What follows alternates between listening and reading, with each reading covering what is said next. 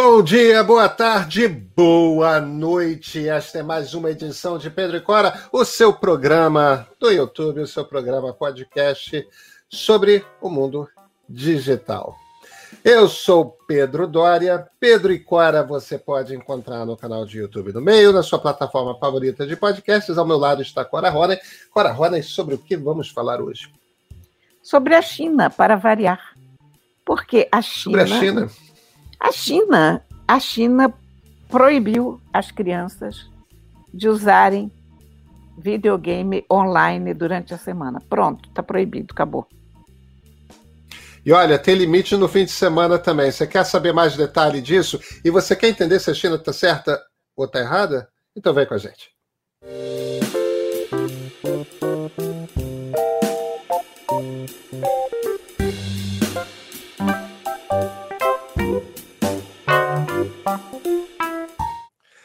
Cora Ronen, decisão do governo chinês. Menores de 18 anos só poderão jogar jogos online sextas, sábados, domingos e feriados e por uma hora durante o dia. O motivo, segundo o governo chinês, é, é, é evidentemente o crescente vício, o processo de adicção que o governo identifica existir entre menores de idade com mais agressividade na China. É, como te bate uma decisão dessas? Eu acho que eles podem estar comprando a maior revolução de todos os tempos, hein? Porque se essas crianças forem para a rua, vão querer depor o governo. Isso vai dar uma raiva nas crianças, vai dar um ódio nas mães.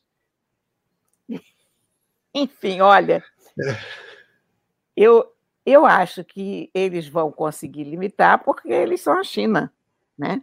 Eles bloqueiam a internet, a empresa que oferecer jogos online vai ser sumariamente liquidada, vai ter que pagar multas horrorosas. Então, eu tenho certeza que essa lei será cumprida por todas as empresas de uma forma muito diligente.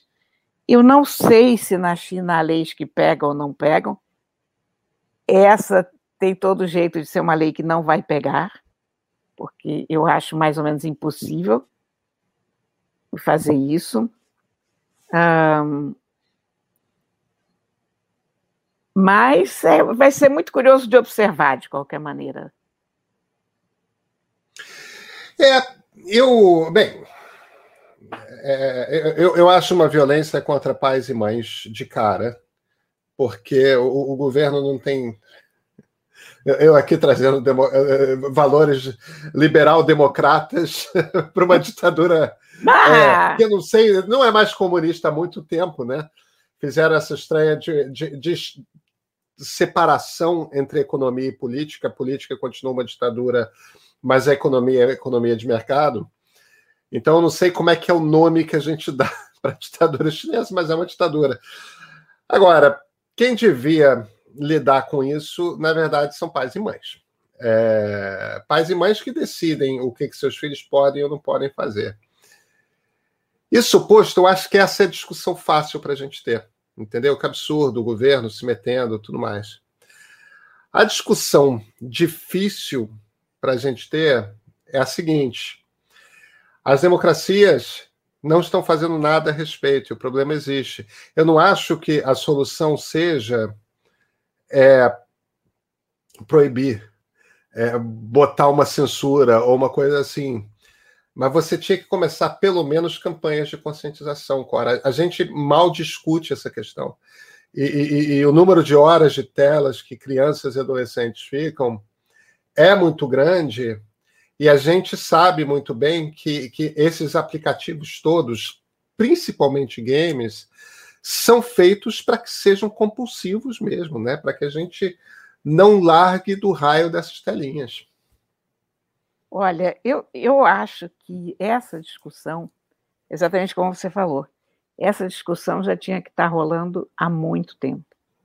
Uh, todo mundo que tem filho pequeno, todo mundo que tem neto, Todo mundo que convive com criança de alguma maneira já viu como é que criança passa hoje o dia inteiro colada no celular.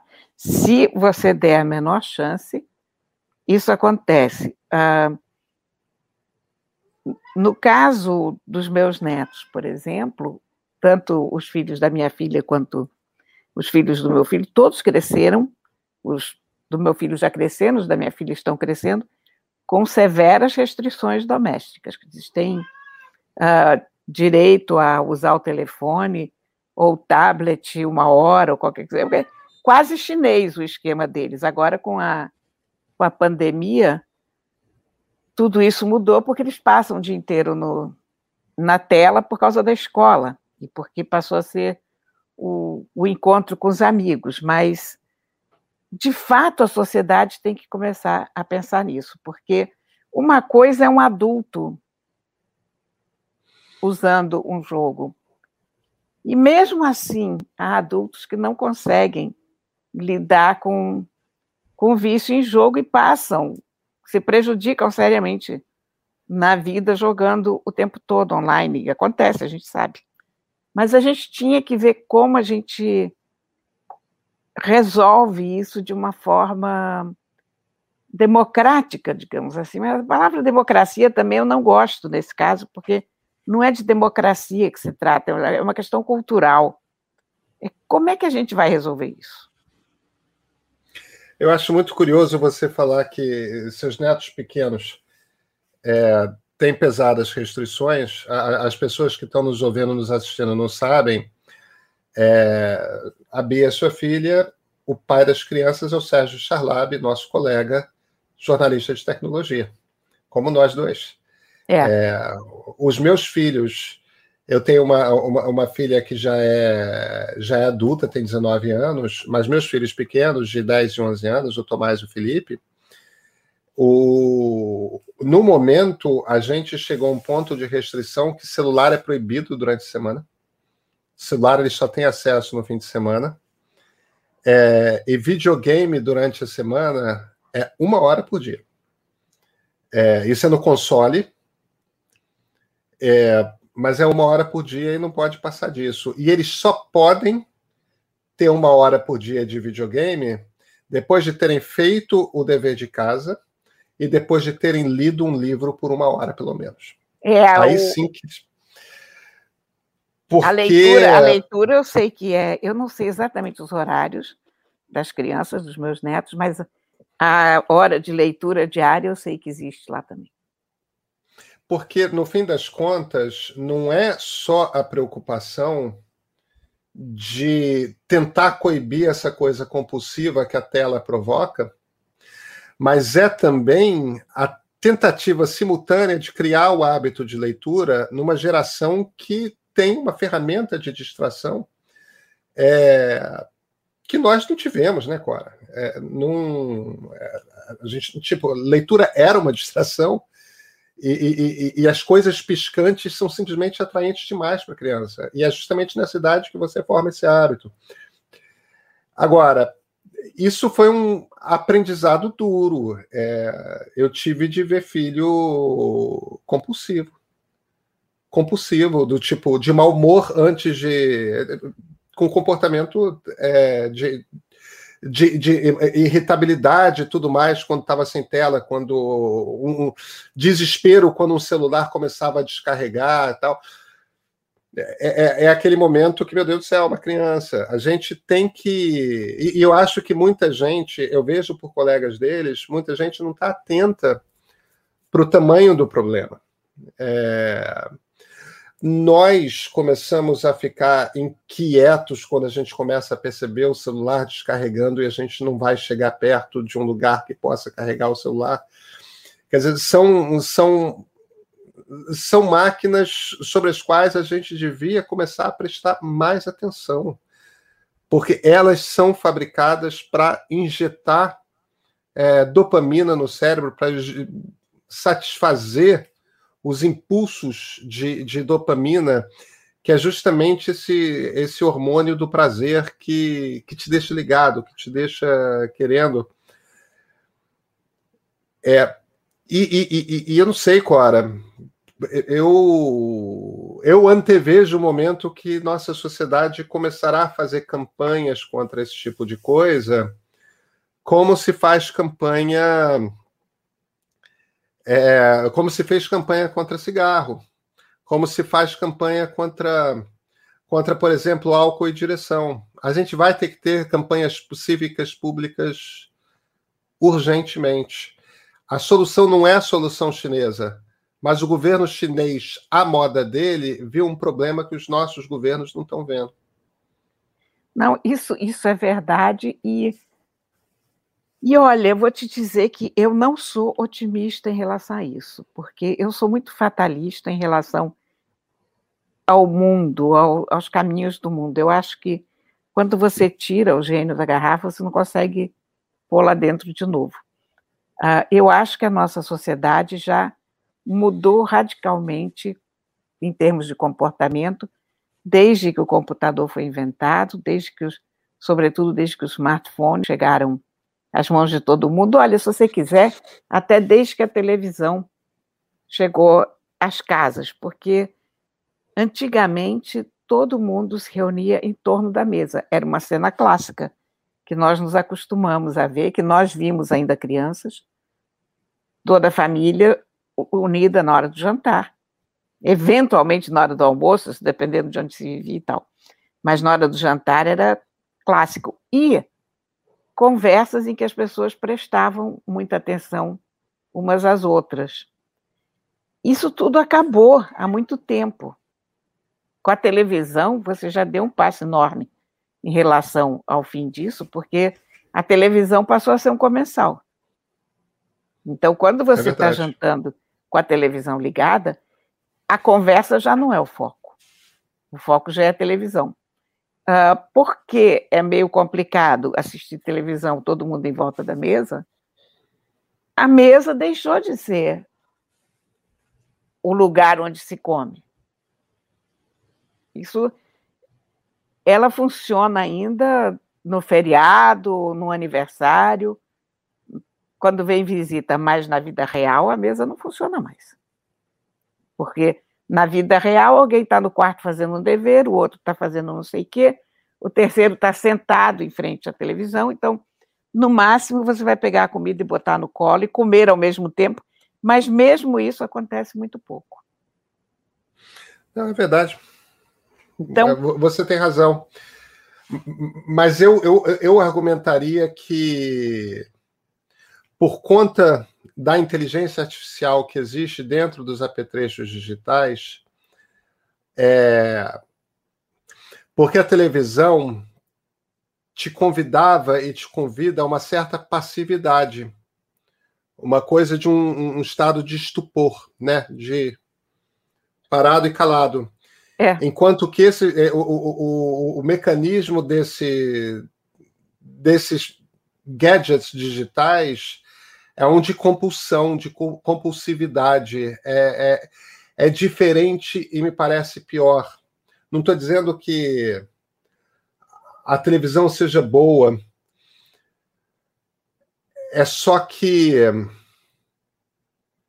É só que eu acho que é mais grave. Não, e, claro. E, e, e, mais preocupante, sabe? São, são mecanismos. Eu acho que demos um passo pior. É, são mecanismos de ruptura social diferentes, em diferentes graus. Uh, mas uma das alegações do governo chinês é, é a falta de sociabilidade a que os jogos conduzem e tal, mas essa falta de sociabilidade, essa falta de, de foco na conversa, porque de fato se tinha. Porque a conversa era o que distraía a gente. O ser humano uhum. precisa de histórias o tempo todo, né? Então, quando você não tinha uma televisão, quando você não tinha um celular, a história era a história. Você contava, você conversava. A conversa não é mais a mesma desde que apareceram televisões e celulares e tal. Então, uh, eu acho que o nosso caminho inexorável é nesse sentido, porque não é possível desinventar o que, o que já foi inventado. Uh, se você pegar uma pessoa do século XVIII e trouxer para para o século atual, ela vai ficar muito chocada, porque naquela época você fazia música em casa. Então, todo mundo tocava música, todo mundo sabia fazer música. Hoje é uma quantidade de gente que não sabe. A música vem enlatada, né? As pessoas faziam peças em casa, as pessoas declamavam poesias. Olha, a humanidade vem perdendo esses hábitos. Agora, pioramos por causa disso? Eu não sei. Sabe? É, é romântico a gente imaginar que era mais bonito, que você tinha. Sei lá, você vê filmes de época e você vê todo mundo reunido ouvindo um concerto, né? É, as pessoas jogando cartas umas com as outras. Cora, eu não sou, eu não sou saudosista, eu não sou nostálgico. Eu acho que cada tempo tem suas características. É, não acho que a gente tenha que voltar a fazer saraus de poesia em casa, é, é saraus de, que tenhamos que viver em, em, em cenários de livros do, do, do romantismo e, e, esse tipo de coisa. É, o, o meu ponto é a sucção da vida, que o digital me parece que faz é, você parar de viver para viver em função daquela tela. É, esse é o meu ponto. Desde que você varie, tenha variedade nas coisas que vocês fazem, eh, que você faz, entendeu? E, e, e se você deixa crianças se perderem dentro disso desde muito novas, eu, eu, eu acho que vão ter vidas piores, porque são vidas pouco ricas, porque vão ser vidas com menos emoção, porque são vidas em que você vai ter passado a sua vida olhando para uma tela e todas as suas interações vão ser mediadas pelo que os algoritmos ficam empurrando para aparecer naquela tela sobre a qual você não tem nenhum tipo de controle. É, eu, eu, o meu problema é que eu acho que ele suga 100% da sua atenção. É, e, e, quando você não está na frente da tela, você não está. Você está esperando o momento que você que você vai para aquela tela. Quer dizer, eu estou descrevendo como se fosse um processo de adicção, mas o problema é que. Mas é isso mesmo. É um é processo adicção. de adicção. É. Então, o meu problema não é que o tempo seja outro. Eu sou completamente digital, tanto quanto você, tanto quanto boa parte dos nossos espectadores. Só que eu já era digital 20 anos atrás e eu sei como é que era ser digital é, antes do machine learning, antes da inteligência artificial e como é ser hoje. É diferente. É, mas o, o computador falando... era uma arma. É, o computador era uma arma, era uma ferramenta de criação. Ele está deixando de ser. Mas você sabe, eu não sei também até que ponto que a gente não vai ter que, em algum momento, se conformar que essa mudança foi feita. Que nós vamos ter que lidar. Eu, eu não, não nego a capacidade aditiva das telas, mas eu me questiono até que ponto que isso já não é uma realidade e que nós ainda poderemos fazer alguma coisa por essa, por uma geração ou por duas, quer dizer, os nossos filhos que estão aqui, os nossos netos, mas a vida é cada vez mais na tela.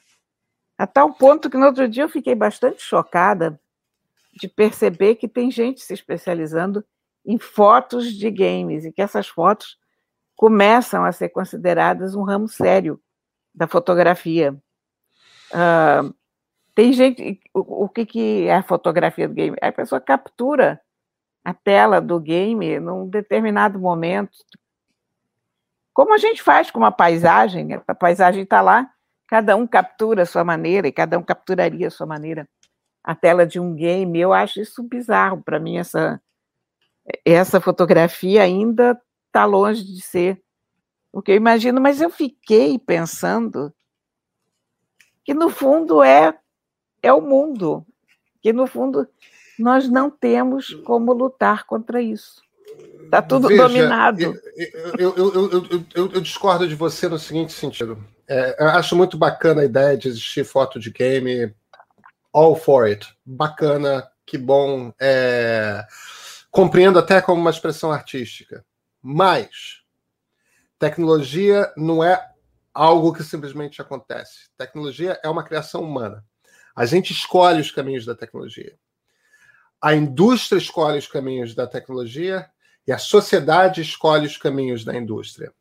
E regulação existe justamente porque, de vez em quando, você precisa impor novos incentivos quando uma determinada indústria começa a escolher um caminho que pode ser lucrativo, mas não necessariamente atende ao bem comum da sociedade.